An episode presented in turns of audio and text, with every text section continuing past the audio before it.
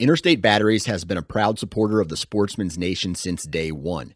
They offer just about every battery under the sun, from car and truck batteries to batteries for your trail cameras and rangefinders.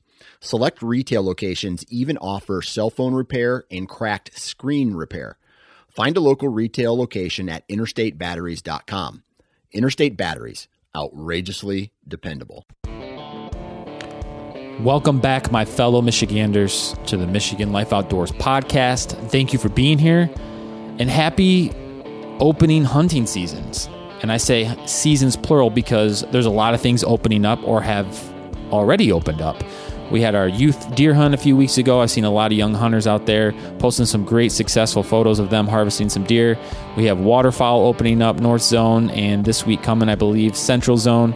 And then also, as I'm recording this, it is the week leading up to opening day for archery uh, here in the state of Michigan for whitetail deer. So, hey, it's here. It's what we've been planning for for the last year. So, let's get into some more great content. On this episode, we've got Carson, Tom, and Kelli heading out west to their archery hunt, and they're in the truck recording.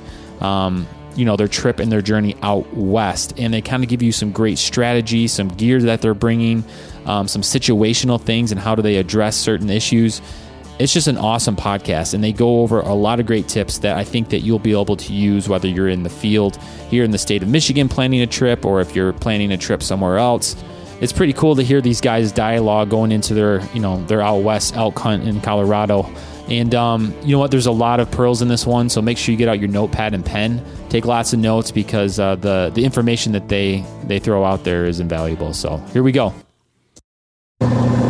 And welcome to Michigan Life Outdoors. Well, even though we're not in Michigan anymore, we're not Kansas anymore. Maybe we are in Kansas. Where are we at? I don't know. I, think, think- Nebraska.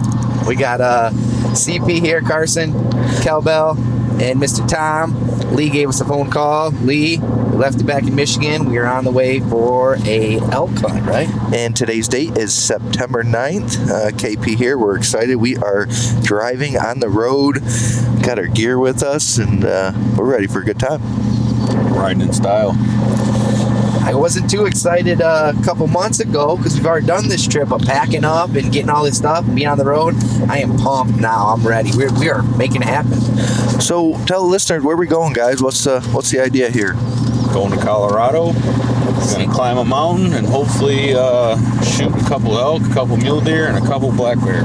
We got tags for We got tags for everything. Actually, we still got to get bear tags. We messed up on that, but uh, Yeah, we're we picking did. them up here.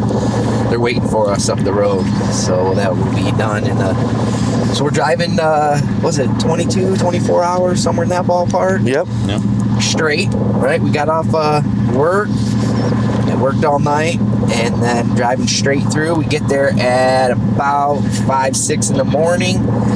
Uh, plugging in our lucky freezers, which we should tell them about that in a minute, and then hiking straight up the mountain, making it happen. Tell them about our freezers, Tom. All right. So the goal is obviously to shoot some animals and get the meat back to Michigan, and we got that 22-hour drive.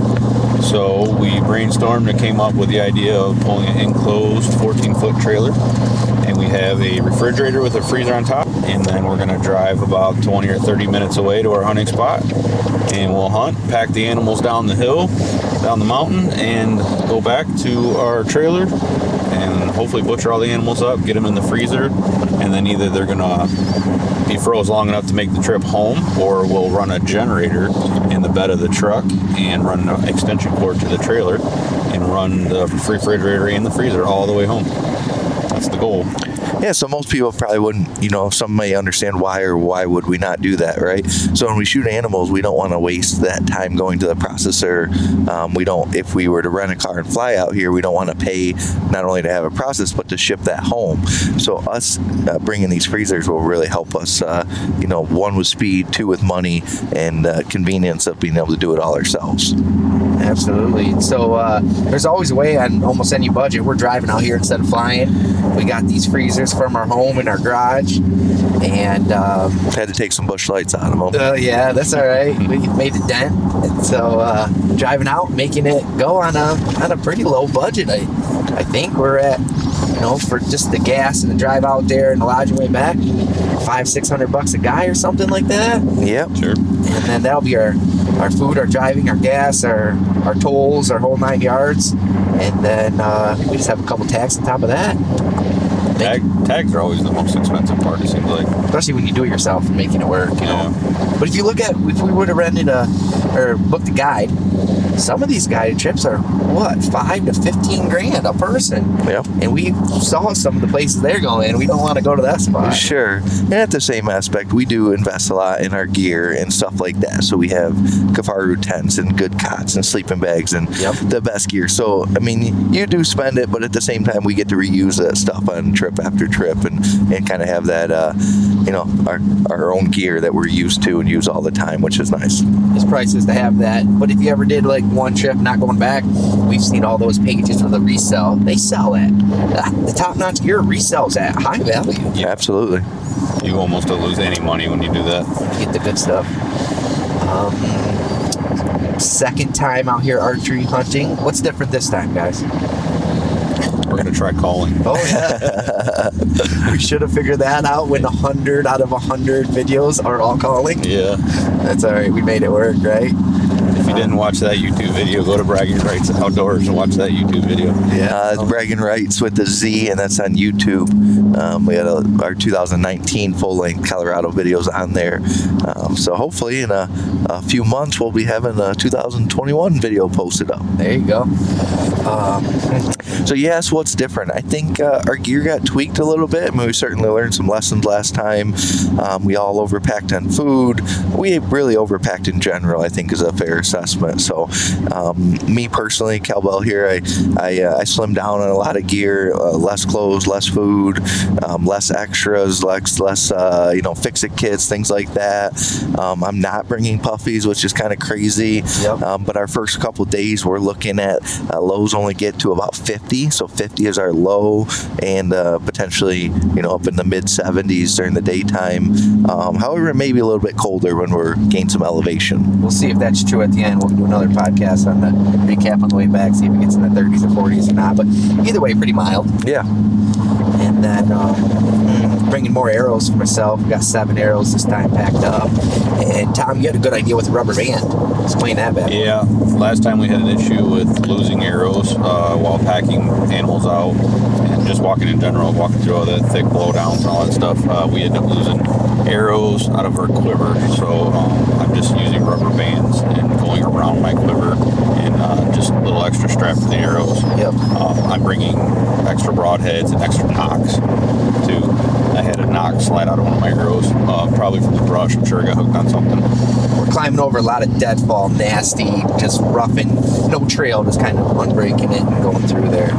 Yeah, I think we all, all are bringing extra broadheads, which we did not do last time. So extra broadheads, and um, I have quite a few reeds with me. I know last time we kind of, as you chew on the mouth reeds for the elk calls, at least we experienced a lot of like breakdown in the reeds and like kind of broke a few of them. So having extra reeds with you is, is going to be nice, I think. I think we have a pretty good idea of at least our plan A of where we're going. We feel confident about our spot. Of course, every time we go on a trip, that changes, right? We go to plan A, next thing you know, plan G, we get there. But uh, we're just going straight in as soon as we get there. We're going after it. Yep, worked. You guys worked a 24-hour shift and a 24-hour drive and straight up the mountain. You guys are crazy. Yeah, I got to leave time for acc- acclimating and hydrating. And, yeah. How much you drank today, CP? Oh, yeah, I'm almost two, two water bottles now. Yeah, I'm up to. That's that's two more than normal. Yeah, the Camels here, the Poupard brothers. We don't. Uh, We don't eat, we don't sleep, and we don't really drink anything. I don't know how our bodies stay working, but we lucky wrestling days, I guess. yeah push through it. Um, exciting. Cal, um, we're bringing tennis shoes up the mountain. What's up with that? Yeah, guys, we we might be uh, superstars, we might be coming down in uh, you know ankle braces. I don't I don't really know, but uh, we have some. There's tennis shoes basically, and uh, we're gonna rock out some lightweight. So our Crispi boots right now weigh um, about a pound, I believe is a pound if that's accurate, and our tennis shoes are at about eight ounces. So we'll lose. Um, yep. So I think we'll lose uh, you know, over a pound of weight on our feet, which doesn't sound like a lot. It seems kind of minute, but when you take 10,000 steps every day, it, it adds up quickly. So we're gonna.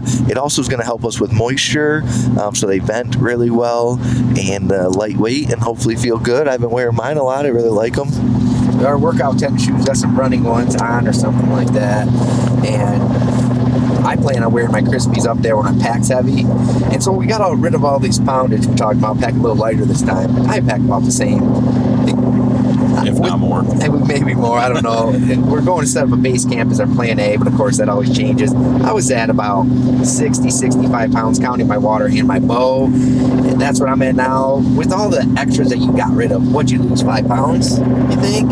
Yeah, Kel's five pounds light on extra, but I'm nearly two or three just in puffies. I probably dropped, and I've lost probably on four or five days worth of food. I probably cut two or two pounds off of what I would have brought last year. So that's five right there, not including you know some extra clothes and some uh, like Leukotape and little med stuff that we all had triple of everything. Tylenol PMs. I threw a bunch of stuff out that we all already had packed just because we've been busy and haven't really uh, all sat down together and packed our bags together. I would say we're getting better at this when we say, "Oh, I'm super, super light. I'm six pounds lighter than normal," and like that's a big deal for us. Yeah. But Kelli's been packing six pounds on his belly, so he'll be about even. back That's out. true. That I'll be lighter after the trip. Me though. too. We all will for sure. That's something we didn't do. We should have got a scale and brought it with us. The start to finish. Yeah, that'd be interesting. We'll, uh, I know it'll be lighter when I'm going. We were three or four belt loops down Yep. in ten days last time. We'll see how many belt loops to go down. We'll count that as something. so we are in uh, Kansas, Iowa, somewhere in the middle of the country. Yep. And driving. It's a beautiful day, sunny out. We had the jams going for a while, and we thought, hey, let's uh, let's do a podcast, talk to these fine folks, and let them know what we're thinking on the pre-call. You guys been practicing your calling very much? Probably not enough, but yeah. I tried once or Dog twice. Not like it. Oh, the dog doesn't like that. No, does Mia like when you? No, she doesn't know what's going on. She thinks it's like an animal, like a rabbit squealing. Yeah. But I think that's my uh, lack of ability on the call. I don't know. Bentley doesn't like it. He freaks out. the the wife uh, has been giving me a little slack, and she's been uh, back in school teaching now, so I have a little time with that. I haven't called too much. I still put myself on a pretty poor level, but I like reading the emotion. It worked great last time. I think we'll be just fine. Uh, we're going to stick to just straight up bugles is the plan. Not too many other um, chuckles or cow calls. We're just keeping it super simple, locating bugle, and then just get more aggressive with emotion. Do some raking as we close in distance. Be really aggressive and close that gap. trying to get within 100 yards of these elk is our number one goal. And then uh, I think that's one of the biggest things that I learned last time is is when he says close the gap, he means you go to the elk. So a lot of times when you see videos, the people are stationary and they wait for the elk to come to them. But we found that going towards the elk until we get to that 100 yard range ish, you know, 100 200 yards, that's when them elk really get defensive and fired up, and we're we're starting to get in their territory. So that's when they typically would turn and come at us and, and get an opportunity. and we'll be in the thick, dark timber pines. And so, man, farthest we can see pretty much at all times, what, 40 yards or Yeah, something? yep. And that's about max. And uh, I have a topic to bring up. I am crazy, but I'm thinking about setting my single pin sight to 30 yards. What do you guys think about that? It's not what I'm going to do. No, I'm not gonna do it either, but it might work for you. So, what's your guys' thought process? What are you going to leave your pin at? Um, so we have the Spot Hoggs. I think we all have Spot Hoggs, Yeah. and uh, mine's at 20 and 34. So top pin's at 20. It's a double pin adjustable sight, um, so we can adjust if you have time. You know, of 20 to 80 or whatever you have set. But uh, I keep mine at 20, and then my second pin falls at about 34. I think Carson's the same way. Yep. And Tom, you're 20 and 37. 20 and 37. So obviously each bow and setup's going to be a little bit different, and uh, arrows and all that good stuff. But me personally, I'm at 20 to 32, and I feel confident of uh, making that shot. And I think CP you feel that way for that 30 to 35 yard shot. Yeah, so I was um, practicing that. If I can range it and I have the time, so we're trying to run. We're gonna stay together. That should help. But we're trying to run video cameras, maybe a self video camera, calling, him come in, range it, adjust the sight. That's a lot of a lot of moving parts going going on. So my fear is just like in the past, not having the time to do all the things. So we may have to judge the distance on our own, which is sometimes challenging in the thick mountains. The other part would be if uh, it comes in at 20 I'm great, at 35 I'm great. It's that 30, at 25, or that 40 where I'm splitting the pins. I, I struggle with that personally. I've been practicing a lot, and it's hard for me to just split the pins instead of aim at one air, one spot. And so I moved mine to 30. All of our shots were between 25 and 35 ish, 25 and 40 last time. Yep. Right there. So I've been practicing just putting on 30. So if I'm at 25, I just aim a touch low. If I'm at 20, I aim a touch more low. So I'm, I'm at 20 and I have a set at 30, I, I shoot four inches high. So I know I'm already close. It's already easier shot. It's a 20 yard shot. I'm to just put it at the bottom hard shot and know it's going to rise in there a little bit. If I'm at 30, I aim right at it. If I'm at 35, I might still aim mid body and let it fall into that pocket. And at 40, so it makes my split pins or my judgments uh, lesser. I'm either I'm within four inches, five inches, both sides, because I'm rolling on the top side of it and the bottom side of was my thought process. So I tried that versus keeping it at the my double pin, which is a single movable pin with two dots, if that makes sense. Instead of my two dots being at 20 and 34, we'll call it 20 and 35. And I'm at that 30, I'm like, oh, I'm splitting three quarters in between. I don't have a fixed point aim at. And that was more challenging for me. So I just through practice and learning our own equipment, that's what I'm going with at this time. We'll see if it's a good choice at the end or not. You guys are sticking with just keeping that to 20 and just using your two pins as a reference. Yep. Yeah. We'll see how that goes. I know ranging and judging the distance was a, a, a difficult thing for us last time. Yep. Being uphill, downhill. We're from Michigan, so everything's pretty flat. Um, that was an issue uh, as far as eyeballing it. You know, we're back home in Michigan. It's pretty easy to tell what's 20 yards, what's 30 yards. But with uh, the super thick terrain and being uphill and downhill, we were we were off by you know five to 10 yards, quite a bit. Yep. And with all the thick trees, it, it made it seem like we were over judging yardage. We were judging, like, I counted on the ground. I'm not sure about you guys. I Yeah. count five yards at a time. Like, that's 5, 10, 15, 20, I picture a 25. football field. Okay, every five. And then I'm like, all right, it's about 35 yards. I range it, and I'm like 26. I'm like, oh man, I'm nine yards off. And so, of course, we'll practice that a bunch of times as we're out there. And uh, it's just challenging with them trees being tight. And like you said, the hills, it, it, it's, it's different. Change is hard. Uh, we talked about water a little bit. Um, bringing more containers for water and more access for like life straws and uh, things when we're out there. We ran out of water last last time when we had an elk down. So um, some more life straws and some more quart size uh, Sawyer bags and filters, and we have quite a bit of gallon bags as well. Um, so that way, if we go make a water run, we can take you know six, eight, ten gallons of water back to camp at a time.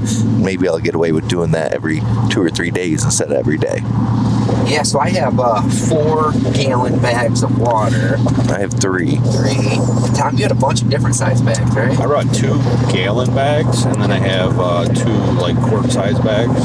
And Yes. then I have a little one that hooks onto my Sawyer straw, like uh, about the size of a water bottle, 16 ounce or 20 ounce. Yes, that's nine gallon bags. His two quart bags. I have two quart bags. That's four quart bags. I have two also. That's six quart bags. That's nine gallons Yeah. and six quarts of uh, water if bags. We camp anywhere close to where we did last time. The water's not far, but it is uh, considerably um, uphill, Steep. downhill from our camp. So to go down to get it and come back up is a little bit of a chore. it's probably a you know 10 minute hike down 10 15 minute hike back up but if we went with our packs completely empty by the time i take say four gallon bags and the gallon bags empty weigh two ounces maybe Yeah, super light. super light so if i'm adding four bags i have eight ounces of bags in my, my pack so not that much overall then we load them up and that would be 32 ounces, about 8 32 pounds. pounds Yeah, 32 pounds. Yep. 32 pounds in our packs. I can handle 32 pounds pretty easily. We go down there, hike back. Now I have four gallons of clean, fresh water after it's filtered back up in the camp.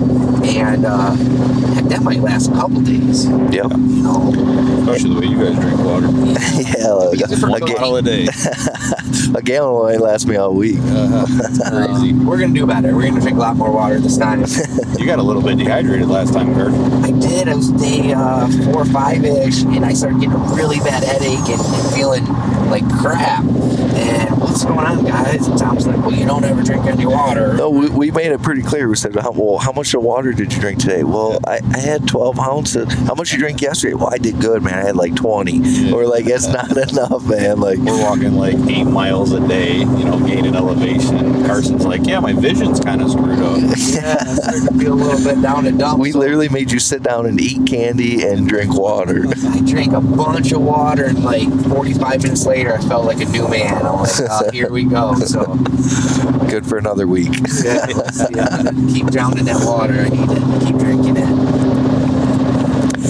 That's You exciting. guys change uh, any of the food you brought? I really didn't. I just brought more snacks. I did. I copied off Kel with all the uh, packaged meat, and sausage stick, and the dehydrated bacon and jerky and that kind of stuff. Yeah, I didn't change much. Yeah, you were good. My actual meal, I only brought one, uh, you know, like Mountain House meal, and the rest is just like protein bars and snacks and jerky. And Yep.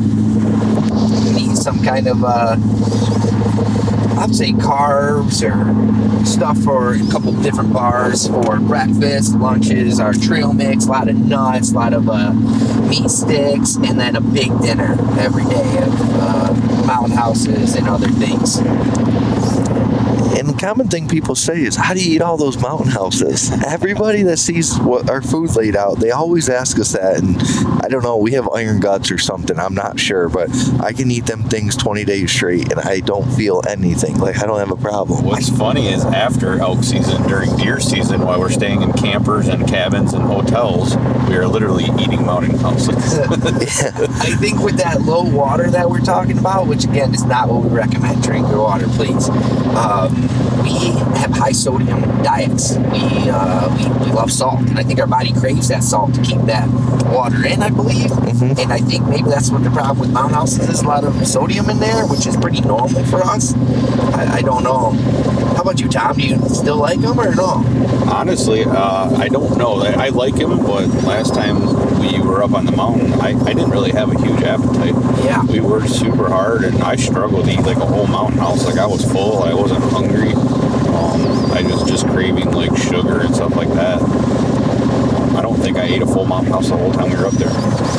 So we'll be out in the bush uh, eight days is the plan. But you guys have four days worth of food. I have five. I need to get rid of one. There's no reason for me to have a different number than you guys. So we're gonna. Hey, it's our first deer. Our first deer on the trip so far. Was it live or dead? It was live. live one. a nap. Shooter. The old baldy. um, So you were saying get rid of a day of food? yeah, so I have four days, and how are you going to make four days worth of food last for eight? Our thought process is by the fourth day, if we don't have something down, we're either moving, changing, regrouping, or we should be packing out to the truck by day four. Is our thought process. Is that right? Absolutely. Yeah, I can't argue with that. That seems to happen every trip. I mean, if uh, you're not making progress on something, you got to move. Every time we make big moves and, and big changes, it usually pans out. Absolutely. And on day five, if we haven't shot anything, let's make us work extra hard because we don't have any food to eat. So we'll have to get something down. Survivor mode. Here we go. Yeah. Uh, only 11 hours to go, boys. We're getting closer. Hey, we're halfway there. Um, want to talk about some. Um, we talked about some meat care stuff, so we can talk a little bit about processing. Also, what are we gonna do when we shoot an elk up on the mountain? We should probably uh, talk about our plan a little bit about that. We've talked about it a little bit before in other episodes, but Yeah. we're uh, bringing dry bags. Um, I got a couple KUIU uh, ultralight to double XL dry bags.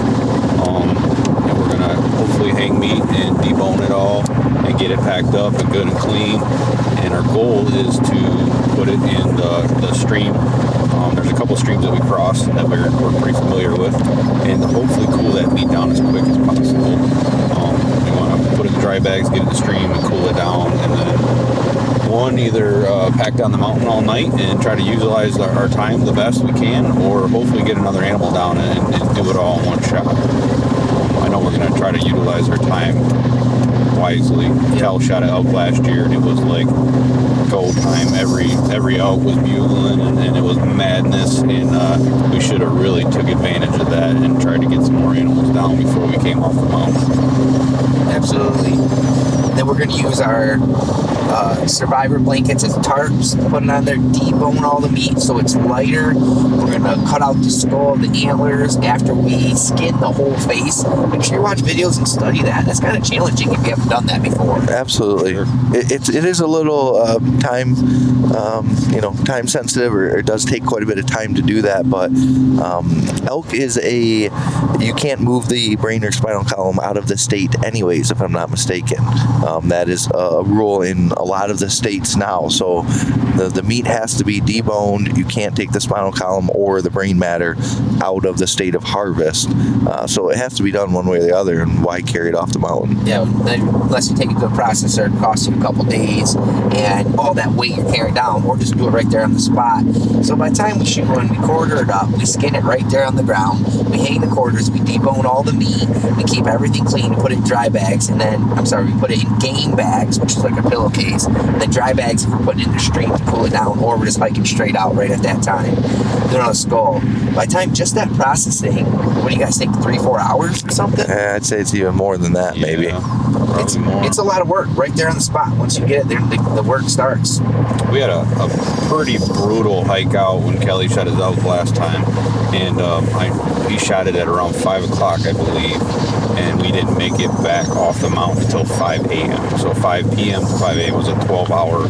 That was uh, And I, I would, I think on. we got done cleaning it like sometime between ten and midnight, if I'm not mistaken. so good five, six hours, seven hours.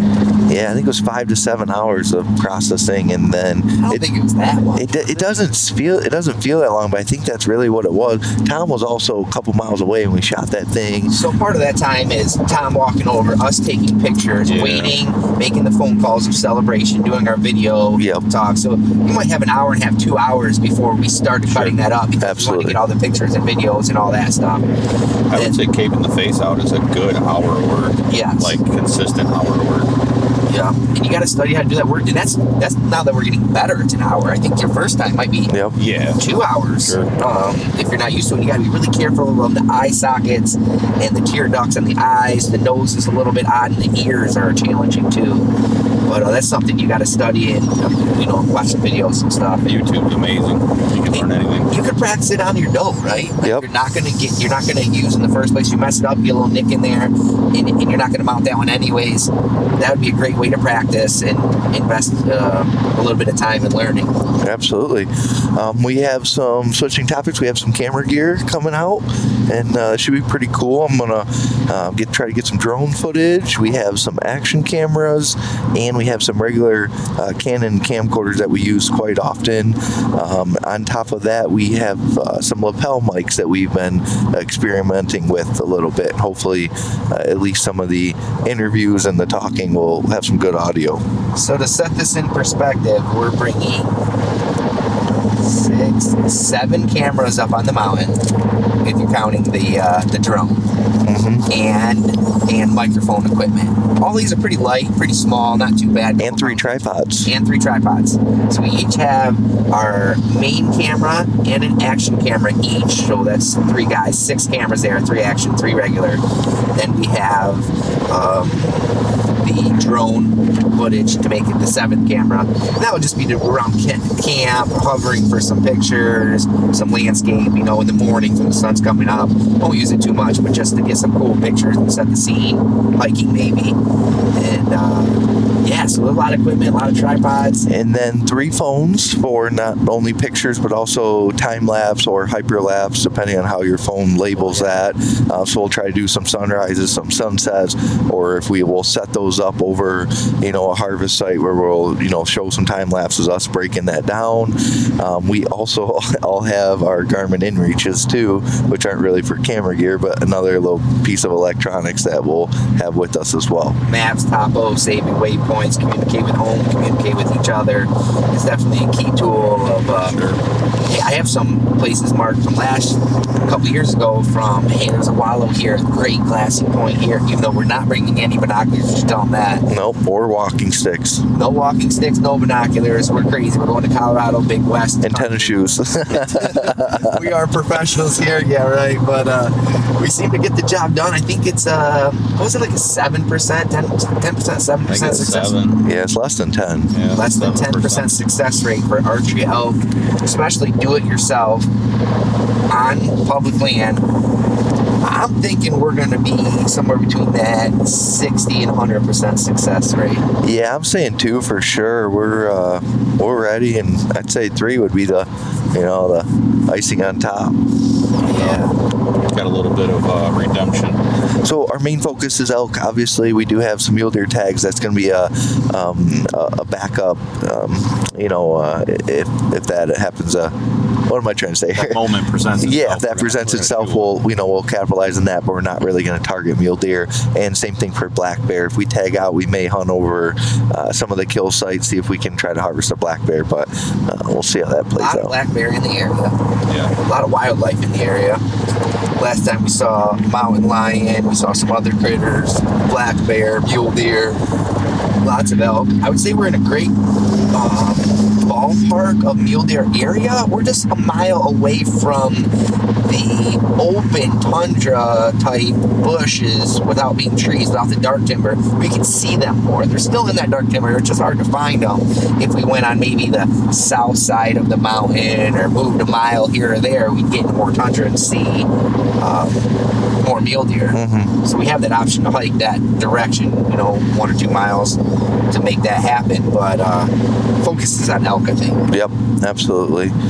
Um, another topic is going to be being prepared for when we come back down the mountain. So we all have totes with our backup gear, and we've all labeled those totes really well. Meaning this is a day five through eight stuff. So all of our, uh, you know, our backup food is in you know separate containers, already packed, ready to go. Our backup clothes, our uh, our spare kill kit. So like to reload our game bags, or if we need extra blades for our knives or things like that.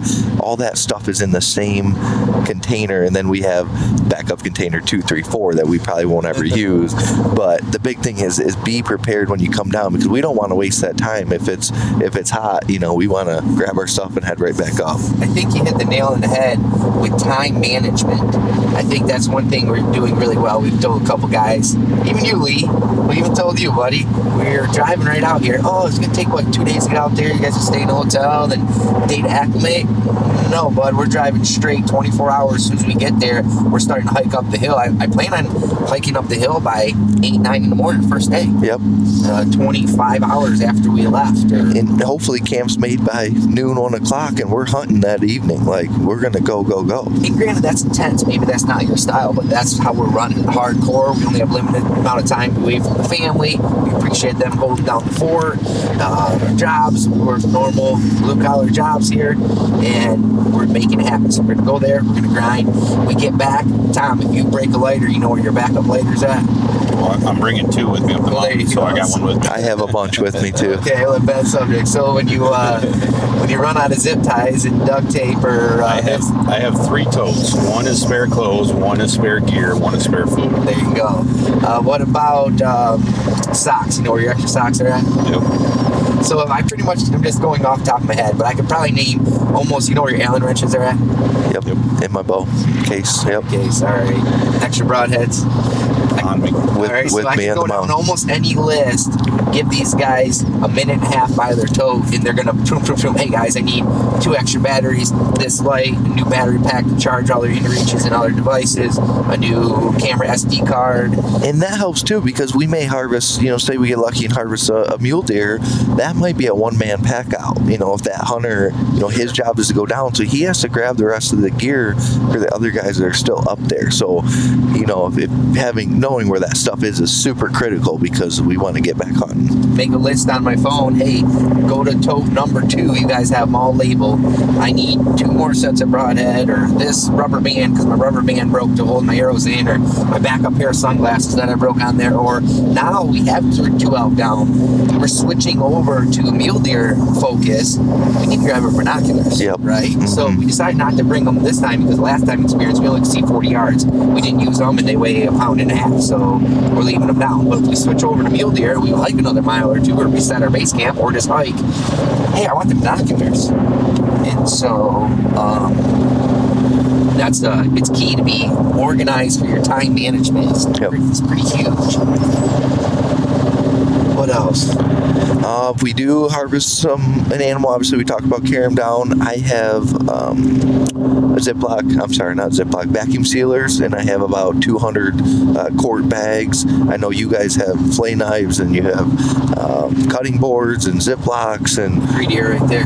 and um, On the other side of the fence, there's a fence by a cornfield. Three deer walking down it. Oh, squirrel, Yeah. sorry. We should uh, totally take a picture of the trailer that we're pulling and uh, just give you an idea what kind of gear that we're, we're taking with us. across the Absolutely. country. And the trailer's only half full. It's really we've got plenty of room. Yeah. So we threw three spare tires in there just because we've had that history before. And then uh, we got a Two. lot of stuff that I don't plan on using. I have heavy duty rain gear. I have like snow pants and extra gloves and all this stuff that I, I don't plan on using. But maybe at the end, the forecast that we can't see, it's possible you get to 20 degrees and six inches of snow up here.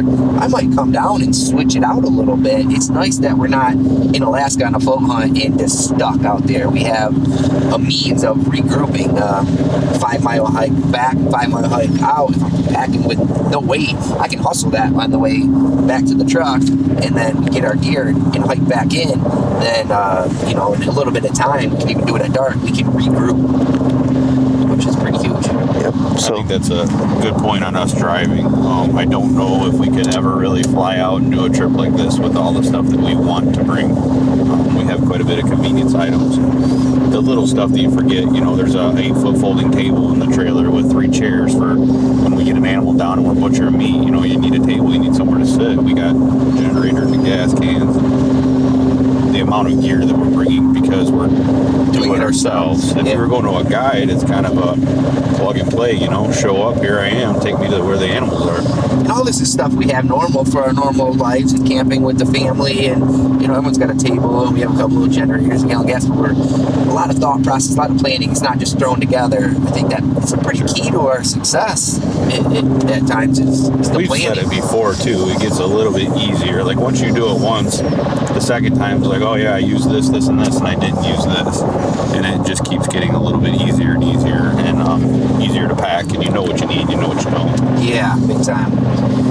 And but ask yourself those questions if you are planning that trip because we ask people those questions and a lot of times they don't have answers and that that's just amazing to us. So, well, for example, what are you going to do when you shoot an animal? Uh, how are you going to get that back on the plane? Uh, I'm not real sure. And, and like, well, you're flying, right? So who's shipping your meat back? Uh, I don't know.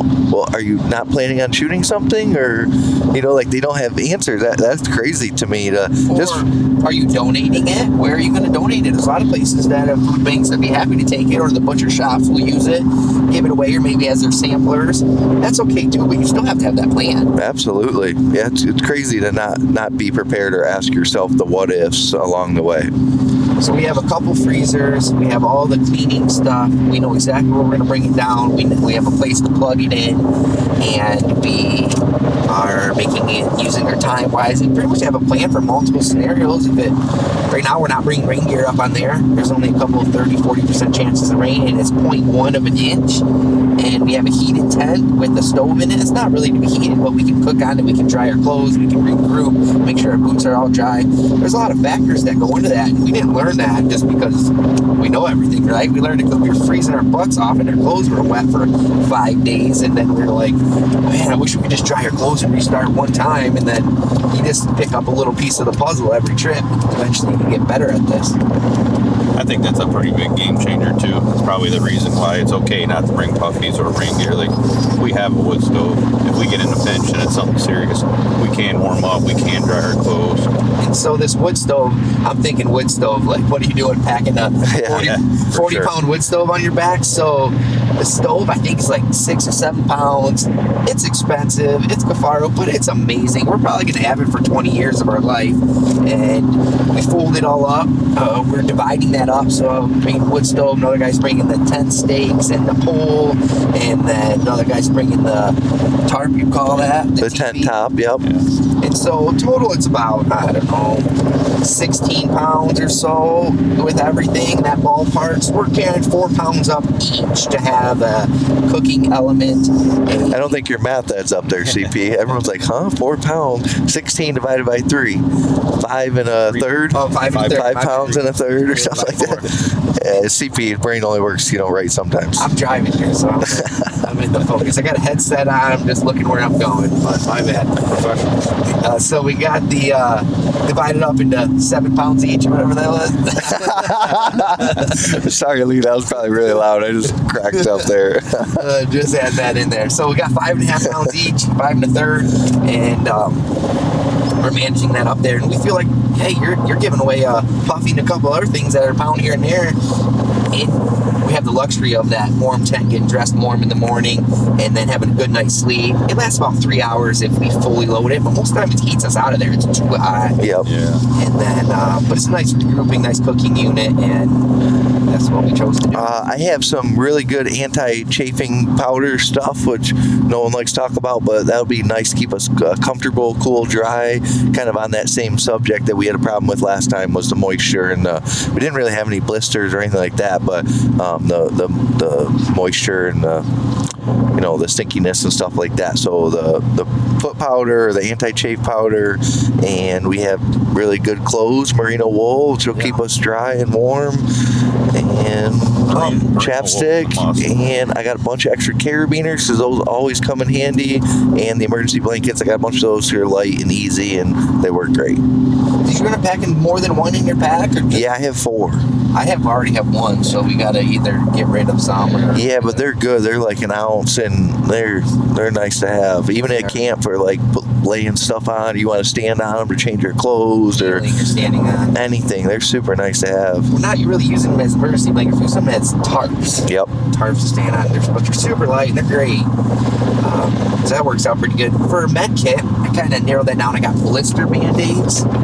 Um, we have Tylenol PM. Leukotape. Luco tape, which is man, that stuff's strong and pretty top notch. And then uh, the blister bandies are good too, even though we didn't really get too many blisters, but uh, it's you know that's a good thing. Then I have a, a needle suture kit, needle and thread. If we ever get a really bad injury, we're all paramedics, but even if you weren't paramedic, if you were just tough, you,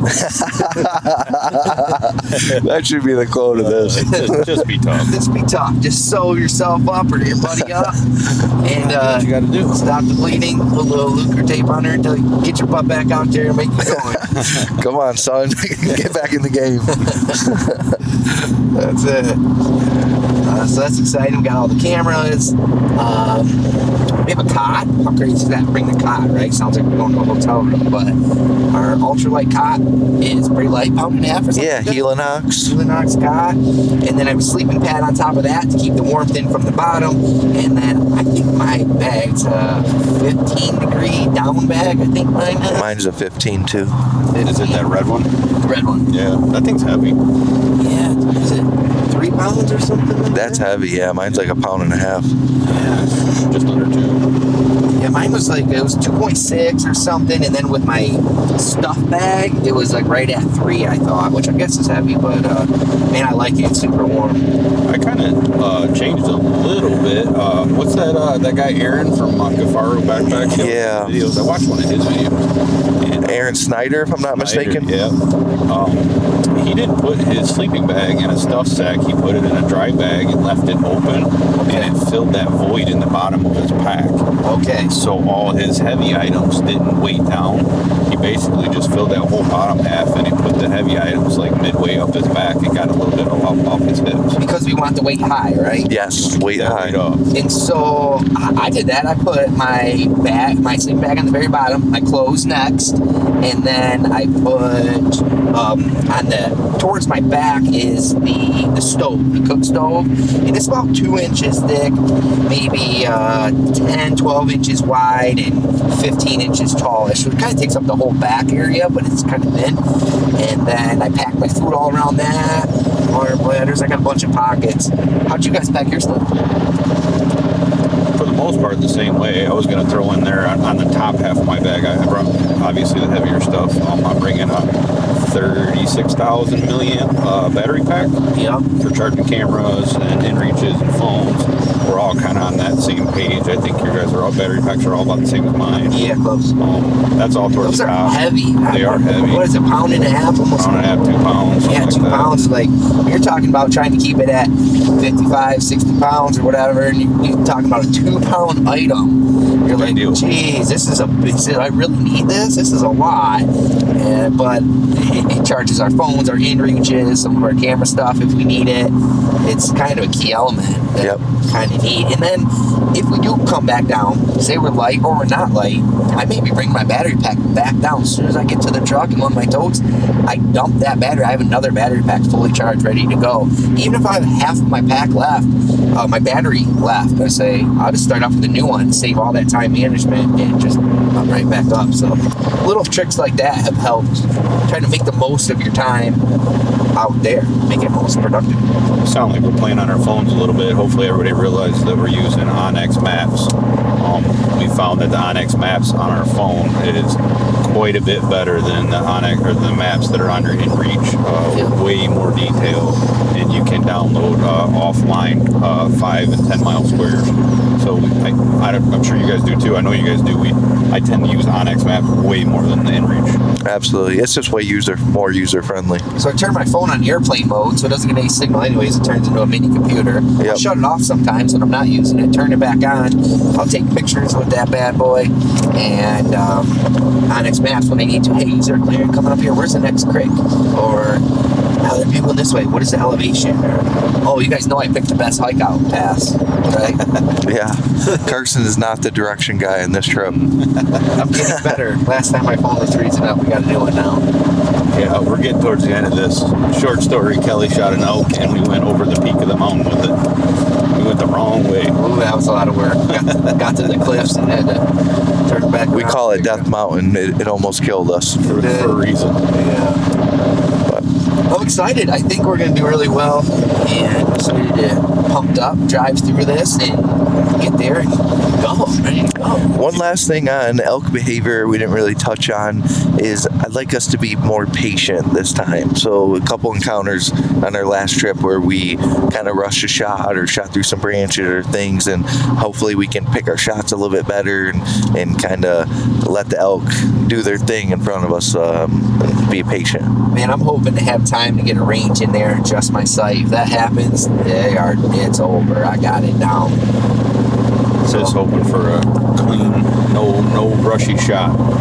My, my goal. Just an open shot. I, I am looking forward into trying to, to beat the elk's nose. We, we got you know the thermals and the wind, and like, it seemed like 50% of the elk we went after, like the wind swirled constantly on the mountain. Like that was a huge challenge. Exciting. Hopefully, if you guys listen to this, you'll listen to the next one. It'll be uh, probably the ride home. It'll either be entertaining or I'm gonna learn Sob stories. Oh my we gotta go back. We gotta go back. Um, cool. Thank you for listening. It's always a pleasure uh, talking to each other and having these guys listen in. And hopefully, learned a tip or two, or just maybe found entertaining laughing at my 7.3 average. Let's have a safe trip, boys. I'm excited. All right, Absolutely. knock it out and stay away from the down trees. Side note, Yeah. no Trees falling in the on wind. this time. See that video. See ya. See ya. Bye.